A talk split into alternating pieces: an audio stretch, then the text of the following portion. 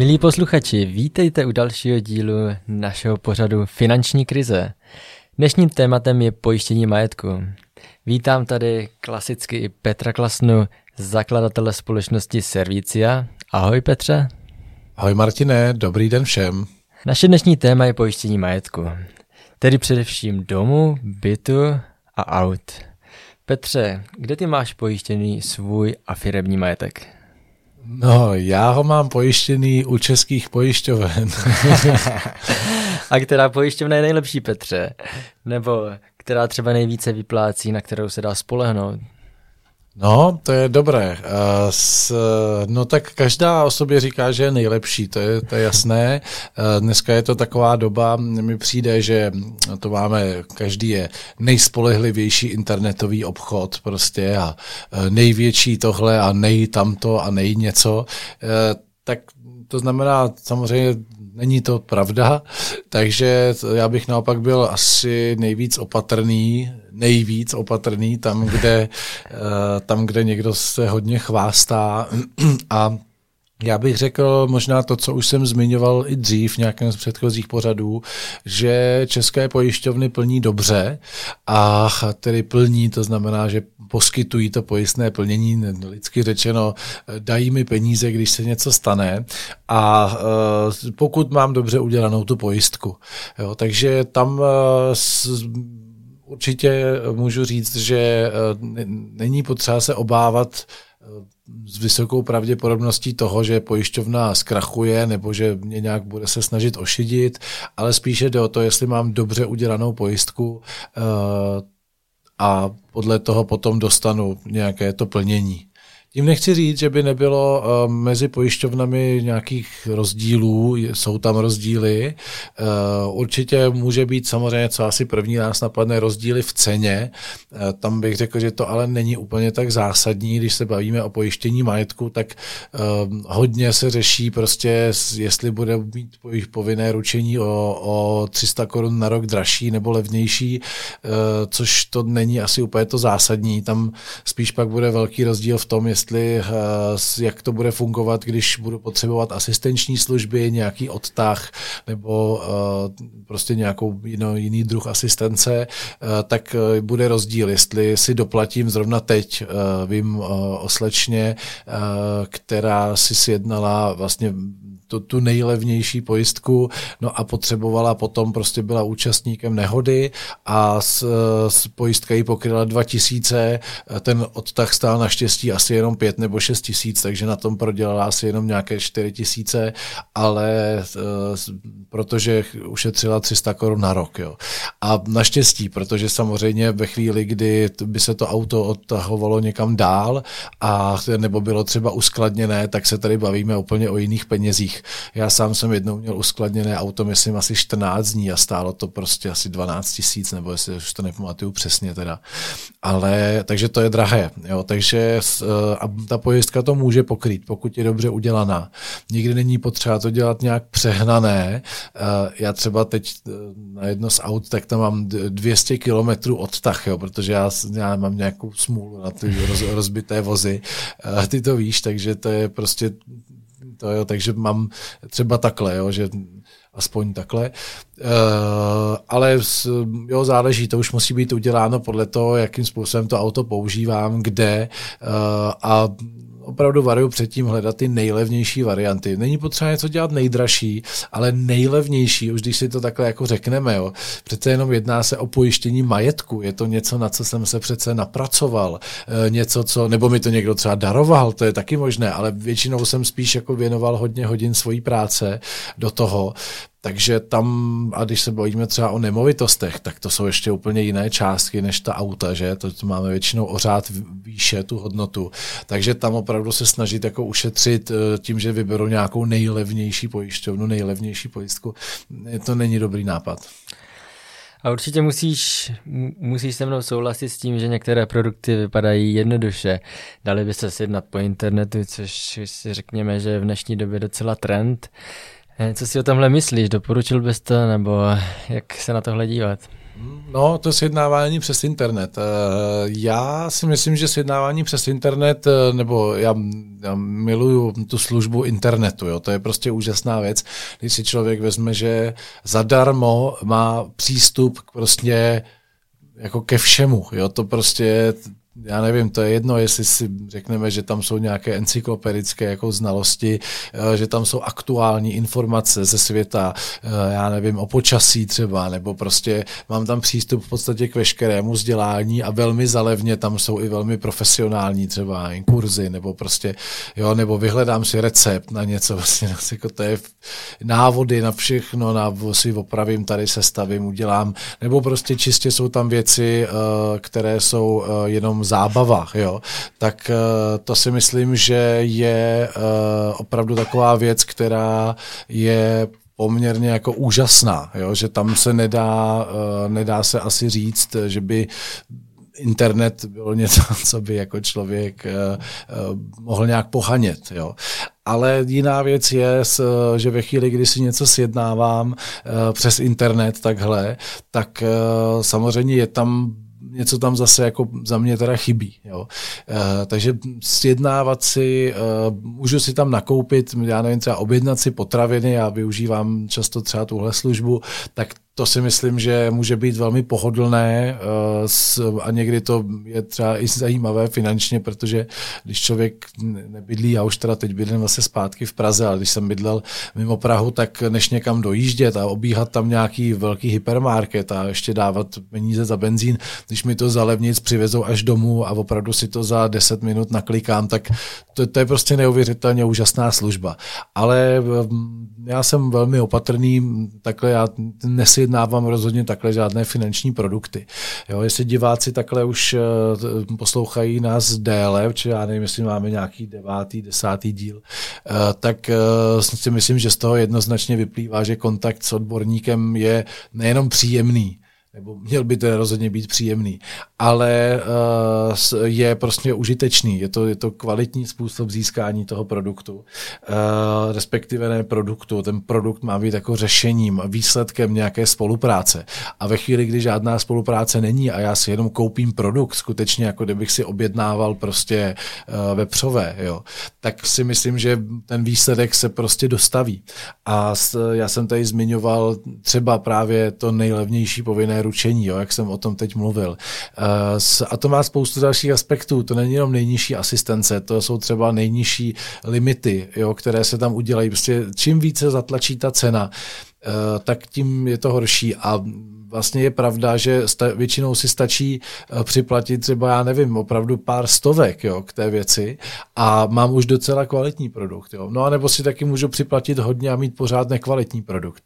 Takže pokud si řekneme, že za mě teda ty hlavní parametry toho, jak, jak se má vytvořit kvalitní řešení jakýchkoliv potřeb v oblasti financí, tak jestliže to jsou věci, že tam se bavíme o důvěře, o dlouhodobém vztahu, o zkušenosti, eh, o pocitu z nějakého setkání, no tak všechny tyhle ty věci eh, naprosto chybí, když si něco anonymně naklikám. Jo. Takže jako myslím si, že opravdu tohle tam nepatří, ať už by, i kdyby to bylo prostě, uh, jo, umím si představit, že klient si také sjednává přesně třeba cestovní pojištění nebo pojištění auta, ale v tom se dají dělat obrovské chyby. A třeba zrovna řešit jako cenu u cestovního pojištění nebo i tu jednoduchost. Jo. Jednoduše se to dá sjednat vždycky. Jo. To se dá sjednat, třeba klienti u nás to dělají tak, že nám prostě zavolají a za chviličku mají v e-mailu uh, prostě to pojištění, které uh, třeba neobsahuje žádné limity. Jo. A pokud si ho člověk někde nakliká sám, tak uh, třeba na to stejné pojištění má prostě nějaký limit, eh, třeba, eh, třeba tam má milion a to nemusí vůbec naprosto stačit, protože ve chvíli, kdy pro mě poletí vrtulník někde v Alpách, tak to třeba opravdu nemusí stačit. Jo? Nebo když bych někomu způsobil, nedej bože, bych někoho třeba usmrtil, což na těch lyžích není vůbec problém, tak eh, prostě už pak je problém. Jo, takže uh, za mě prostě jako finanční produkty není cokoliv, co by se mělo nakupovat a sjednávání přes internet tím letím způsobem, to je prostě nakupování a to podle mě do téhle oblasti nepatří. Dobře, tak děkuji takhle za odpověď. A mě by ještě zajímalo, s jakými nejčastějšími, nej, nejčastějšími chybami se v pojistkách takhle setkáváš? No tak eh, ono to vychází už trošku z toho, kde se ty pojistky berou, jakým způsobem se sjednávají a že, na to, že možná to vychází z toho, jak na to hledíme, jo? že jsme si koupili třeba tady dům za pět milionů a, a, jako, a pak říkáme, jo, teda, no a to pojištění a to bude stát 7 tisíc ročně, jo, a nešlo by to nějak míň, tak eh, když se nad tím zamyslíme procentuálně, co, co to vlastně je vůči tomu, že to, prostě, jak málo to je vůči té hodnotě, kterou to kreje, tak si myslím, že tam už z tohohle uvažování právě vycházejí potom ty chyby, jo, kdy se tlačí prostě zbytečně na cenu, ono se to osekává, takže typicky jedna z velkých chyb eh, je vysoká spoluúčast. Jo, ono je to hezké, že jsem zlevnil o tisícovku na rok tu pojistku, zisku, ale pak se klientovi stane škoda za 15 tisíc a diví se, že z toho prostě eh, má 5 nebo 10 tisíc spoluúčast, to znamená, že z 15 tisícové škody dostane jenom 5 tisíc. Tak eh, samozřejmě, když mám škodu za 2 miliony, tak je mi asi jedno, jestli dostanu o 10 tisíc víc nebo míň, ale samozřejmě spousta těch škod, nebo naprostá většina škod nejsou ty fatální škody, které zlikvidují celý ten majetek, ale je to prostě nějaká menší škoda. No a pojišťovny to samozřejmě vědí a všechny ty slevy a a, přesně u tyhle ty spoluúčasti, to vychází samozřejmě z toho, jak se to, eh, jak se to, eh, jak se to stává často. Jo? Z toho prostě vychází cena pojištění. A tím pádem, jako já neříkám teda, že spoluúčast je nějaká špatná věc, ale klient s tím musí počítat a musí to hlavně dávat smysl. Jo? Musí to prostě sedět k té nemovitosti, k tomu klientovi nebo k tomu autu. Nebo, jo? Prostě musí to, musí to dávat smysl. Takže jedna z častých chyb jsou velmi vysoké spoluúčasti účasti, to je určitě chyba. Eh, pak si myslím, že eh, velmi častá chyba je podpojištění, to znamená, když nemám, to je asi to nejhorší, eh, když nemám tu nemovitost správně pojištěnou vlastně na tu její plnou hodnotu, tak to je samozřejmě velká chyba, tam o tom by se dalo mluvit jako hodně. No a pak zase musím tady znova říct, prostě, když jsem si někde koupil pojistku od někoho, kdo nezná prostě moji celkovou situaci, kdo třeba se zabývá jenom oblastí prostě pojištění a neví jinak o mě prostě nic víc, uh, nebo někoho, kdo třeba pracuje výhradně pro jednu společnost, to si myslím, že dneska už jako snad je to na ústupu. Uh, takže prostě kde a jak jsem si ji sjednal, v tom se dělají prostě největší chyby a uh, samozřejmě pokud si ji pořídím od někoho, kdo třeba má větší zájem o, o svoji provizi, než prostě o e, moje blaho, řekněme, což nemusí být dáno tím, kolik zastupuje jako ústavu. Jo? To samozřejmě s tím nemusí souviset, ale e, pravda je asi taková, že někdo, s kým mám dlouhodobý vztah a ta, ta, ten tým pro mě pracuje, ře, řeší pro mě všechno, tak zřejmě by neodflákli jednu tu malou věc, aby se celá ta spolupráce zbortila. Takže tam mi to zase nahrává tomu, že prostě jsou to ty, co jsem říkal, ty věci, dlouhodobost, důvěra.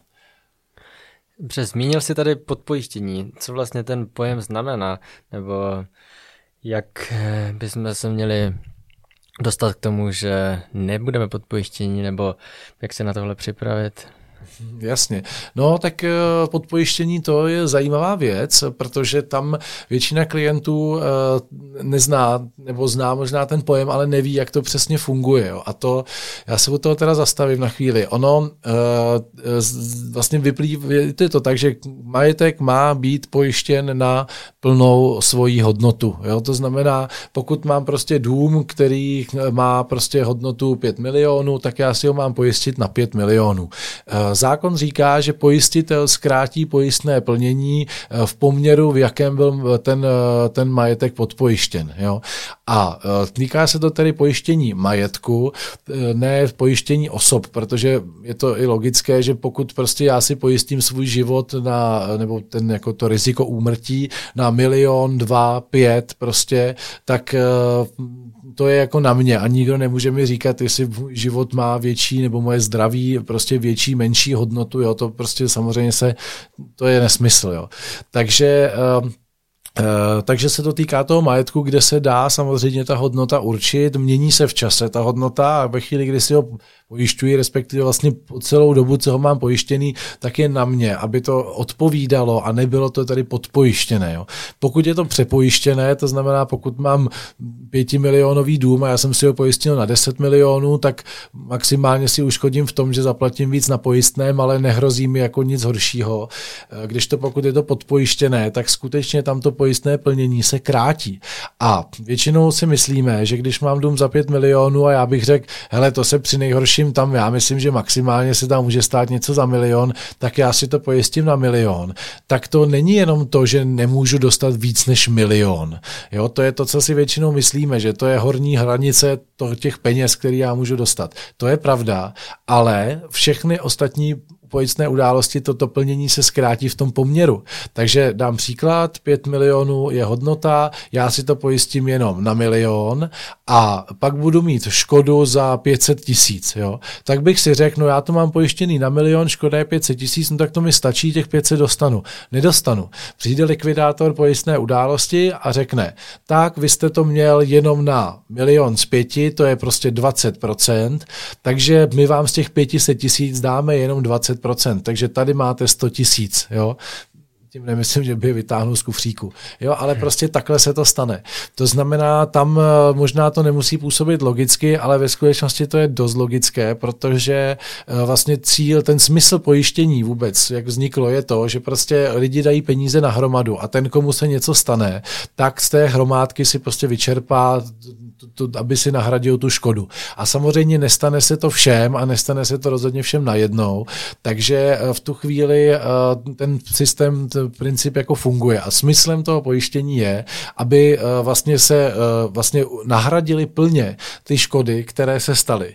Jo, takže pokud jsem si naboural auto, tak já ho mám za ty peníze skutečně opravit. Pokud mi schořela střecha, no tak já mám tu střechu obnovit. Jo, je to třeba, že jo, když mám hypotéku, což může být dost pravděpodobné, no tak v tu chvíli i banka chce, abych byl pojištěný na tu hodnotu, protože, protože ona si chce nahradit ten svůj, eh, ten svůj vlastně tu zástavu, to zná to, aby ve chvíli, kdybych nesplácel, tak aby tam nezbyla nějaká schořelá troska. Jo? Takže princip pojištění je vlastně eh, finan, jakoby vlastně ty finanční škody, které vznikly, nebo ty škody na tom majetku nebo na zdraví, prostě nějak to je to vlastně princip bezpečí.